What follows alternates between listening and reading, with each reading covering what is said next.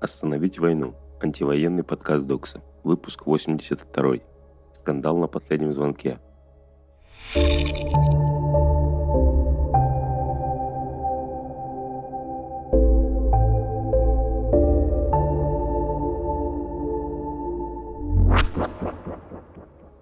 Привет. На связи Яблоня, корректор Кадокса. Меня как-то особенно зацепила история дагестанской школьницы Зухры Алибековой. Страна должна знать имена своих героев, которая вместо торжественной речи на последнем звонке сказала «Нет войне, свобода Украине, Путин черт». Разумеется, административное дело о дискредитации войск на нее уже заведено, но ее маму заведена административка по статье о неисполнении родительских обязанностей и с мамой и с дочкой записали видео с извинениями, где сама школьница говорит о том, что хотела просто привлечь к себе внимание, будто это что-то ненормальное для подростка. Мама Зухры Альбековой в записанном видео говорит о том, что полностью поддерживает курс, избранный президентом, и вообще является патриотом страны. И снова я вижу это уравнивание патриотизма и поддержки вождя, от которого уже дергается глаз – не справилась мама со своими обязанностями, очевидно воспитав дочь, способную выбирать свою позицию, считающую себя вправе на голос. Свобода мысли, независимость от закладываемых системой осуждений – это статья. Учительница уже уволилась. Увольнение директора – вопрос ближайших дней.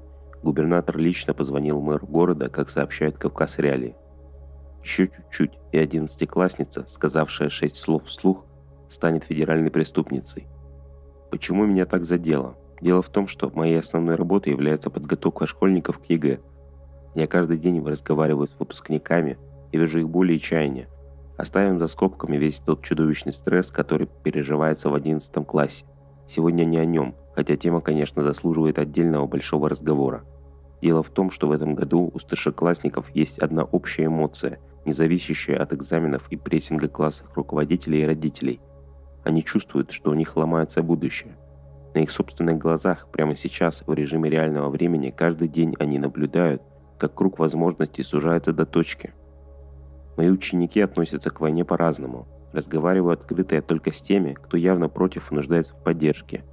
Им я подкидываю тексты для сочинений, а на ЕГЭ есть очень хорошие тексты, где война рассматривается как несправедливая бойня, где герои идут против системы, где проблема молчаливого согласия оказывается ключевой – Ученикам, настроенным более лояльно к действующей власти, я предлагаю тексты, которые заставляют задавать себе сложные вопросы и смотреть на систему критично. Так, мне кажется, я выполняю свою преподавательскую задачу. Предлагаю думать, размышлять, смотреть шире на вещи. И тех, и других объединяет ужас перед будущим. Одни считают, что крадет его лично Путин, другие винят Европу, но и те, и другие справляются с колоссальным стрессом, которого я в свое время не знала. Они пытаются не утратить смысл всех лет своего обучения, огромного количества нервов и денег, потраченных ради сдачи ЕГЭ и поступления в хороший вуз. Зухре Алибековой я увидела этот отчаянный крик юности, который обманули и растоптали, чьи моральные принципы, воспитанные в том числе школой, обесценили. Еще Высоцкий пел «Если руки сложа наблюдал свысока, а в борьбу не вступил с подлецом, с палачом, значит в жизни ты был ни при чем, ни при чем». Мне кажется, нас всех воспитали в этом. Не молчи, не потворствуй злу, не проходи мимо, когда совершается подлость. И мне очень больно за сотни тысяч детей, подростков, которым вдруг сегодня все это стало делать не просто нельзя. Сегодня их за это заставляют извиняться, впаять штраф, и кто знает, сломают жизнь, перекрыв доступ ко всем возможным социальным институтам типа хорошего вуза. Но молодость нельзя победить. Юное деревце не так-то просто сломать. Во все времена взрослые удивлялись мудрости детей, способных смотреть на мир без налета фальши и страха. И глядя на своих учеников, очень разных, я вижу не только страх, но и волю к борьбе, чего желаю нам всем. Нет войне. Что произошло за сегодня? Война. 89-й день. 87 человек погибли в результате ракетного удара по поселку Десна. Под обломками учебного центра вооруженных сил в обнаружены тела 87 погибших, сообщил Владимир Зеленский, выступая на экономическом форуме в Давосе. «Жизнь – это будущее. Наше будущее уже будет без этих людей», – добавил президент. Российские войска нанесли ракетный удар по поселку Десна в Черниговской области 17 мая. Обстрел произошел около 5 утра. Авиация выпустила 4 ракеты, две из которых попали в здание учебного центра вооруженных сил – глава ДНР Пушилин. Пленных с Азовстали будут судить на территории самопровозглашенной республики. Глава ДНР Денис Пушилин заявил, что трибунал над пленными с Азовстали проведут на территории самопровозглашенной республики. Законы ЛДНР разрешают смертную казнь. По словам Пушилина, в настоящее время прорабатывается устав трибунала. Также 23 мая о скором появлении подобного документа заявил депутат Госдумы от «Единой России» Виктор Водолацкий – Российского военного Вадима Шишимарина приговорили к пожизненному заключению. По версии следствия, 28 февраля командир отделения 4-й танковой Кантемировской дивизии Шишимарин застрелил 62-летнего жителя села Чупаховка Сумской области. До этого колонна, в которой был Шишимарин, была разбита ВСУ. Убегая, сержант и еще четверо российских военных обстреляли частный автомобиль и захватили его. На угнанной машине они заехали в село – убив по дороге мужчину, который возвращался домой на велосипеде и разговаривал по телефону. Один из военных приказал Шишимарину убить мирного жителя, чтобы тот не сообщал о них украинским военным. Прокуратура в Киеве потребовала для Шишимарина пожизненный срок. Подсудимый вину признал. «Я искренне раскаиваюсь в том, что я сделал. В тот момент я нервничал, шли боевые действия, и я не хотел убивать. Но так случилось. Впоследствии я понял, что лучше сдаться в плен», сказал Вадим Шишимарин во время прений. Когда судья объявил последнее слово, речь Шишимарина была еще короче. Он в очередной раз попросил прощения. После этого судебное заседание завершилось. Проект установил личности 166 командиров российского вторжения в Украину. Издание выяснило, что в войне участвуют практически все части российской армии, способные идти в наступление. Исключение составили только подразделения, которые расположены у западных границ России из-за предполагаемого противостояния с НАТО. Части, воюющие в Украине, базируются в 53 регионах России, включая Калининградскую и Мурманскую область, Камчатский край и Дагестан.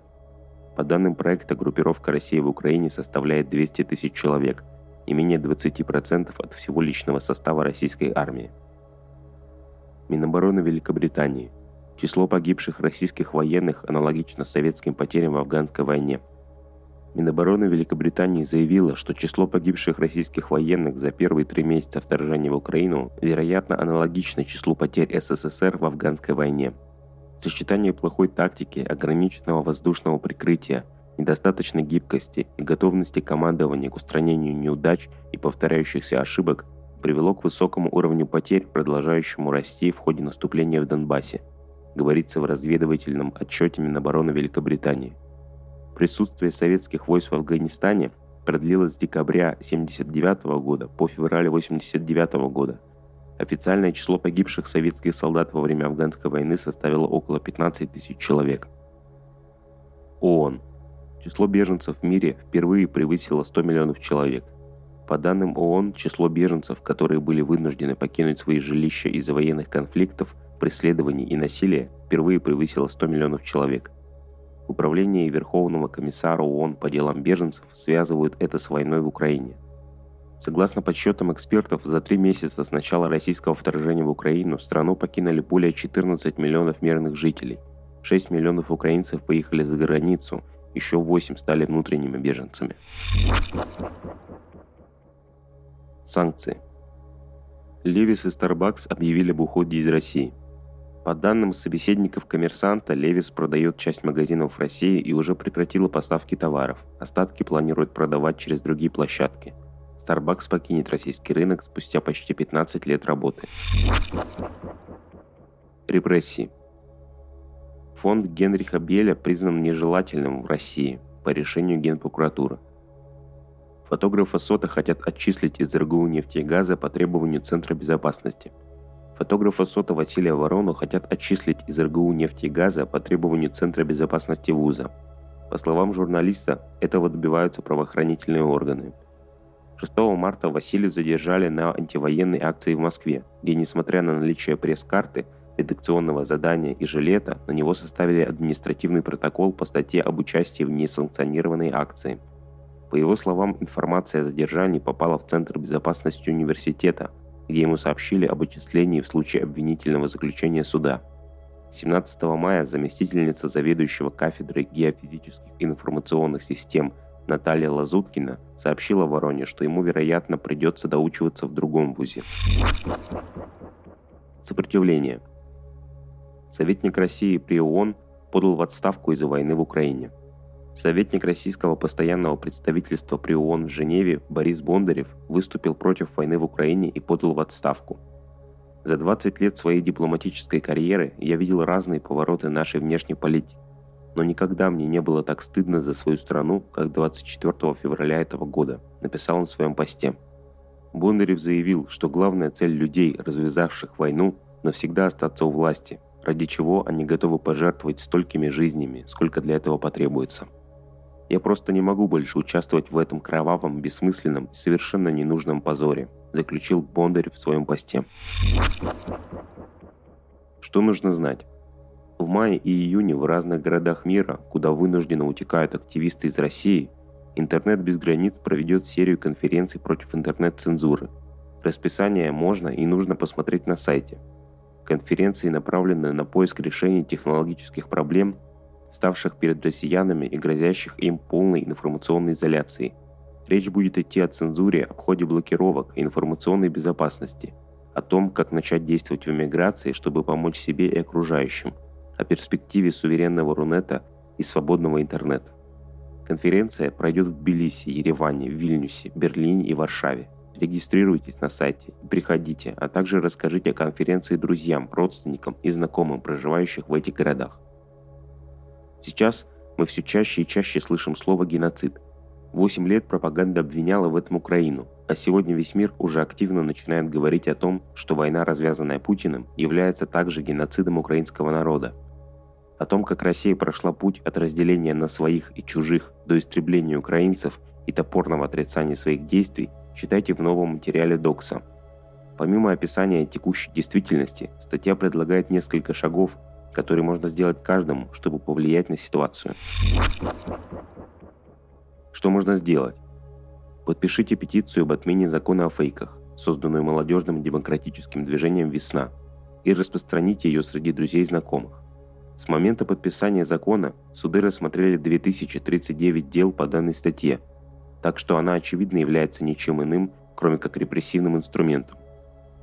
Напишите письмо Сергею Кузнецову, задержанному почти год назад по делу об оправдании террористической деятельности, возбужденному за комментарий в ВК. И вообще пишите письма политзаключенным. Я почему-то открыла для себя эту форму активизма всего неделю назад – но теперь пишу по письму каждое утро, используя бот от ОВД-инфо. Очень крутая тема, всем рекомендую. Как отвлечь себя хотя бы на минуту? Я старалась в первом письме промолчать, но сегодня решила. С какой бы стати? Я просто до одури люблю свою кошку. У меня есть маленькая котейка, взяла ее из приюта полгода назад. И вот знаете, что я поняла. Кошку, правда, можно воспитать и приучить. Моя стала ну очень ласковой, поэтому я отвлекаюсь, когда перемяукиваю с ней, или когда она залезает мне на голову и начинает мурлыкать. Отдельным видом развлечений стал бесконечный серф по инету в поисках плюшек для нее. А еще на ютубе есть лекция от зоологов и этологов про котиков. В прошлой рассылке я советовала каналы просветителей из социальных и околосоциальных сфер, а вот сегодня предлагаю послушать о том, как устроена котья социальность. К чему это я? Животные, ну, очень утешают. Если у вас нет своего, заведите, если, конечно, позволяет ситуация. Если не можете, сходите в приют. Огромная радость. Спасибо, что слушаете нашу рассылку. Заботьтесь о себе и своем состоянии, чтобы не чертветь, не привыкать к ужасам войны и репрессий. Нам нужно дойти до лучших времен в здравом уме и с чистой совестью. Помните, что молодость не победить. Это была Яблоня, а также анонимный голос Докса. Держитесь.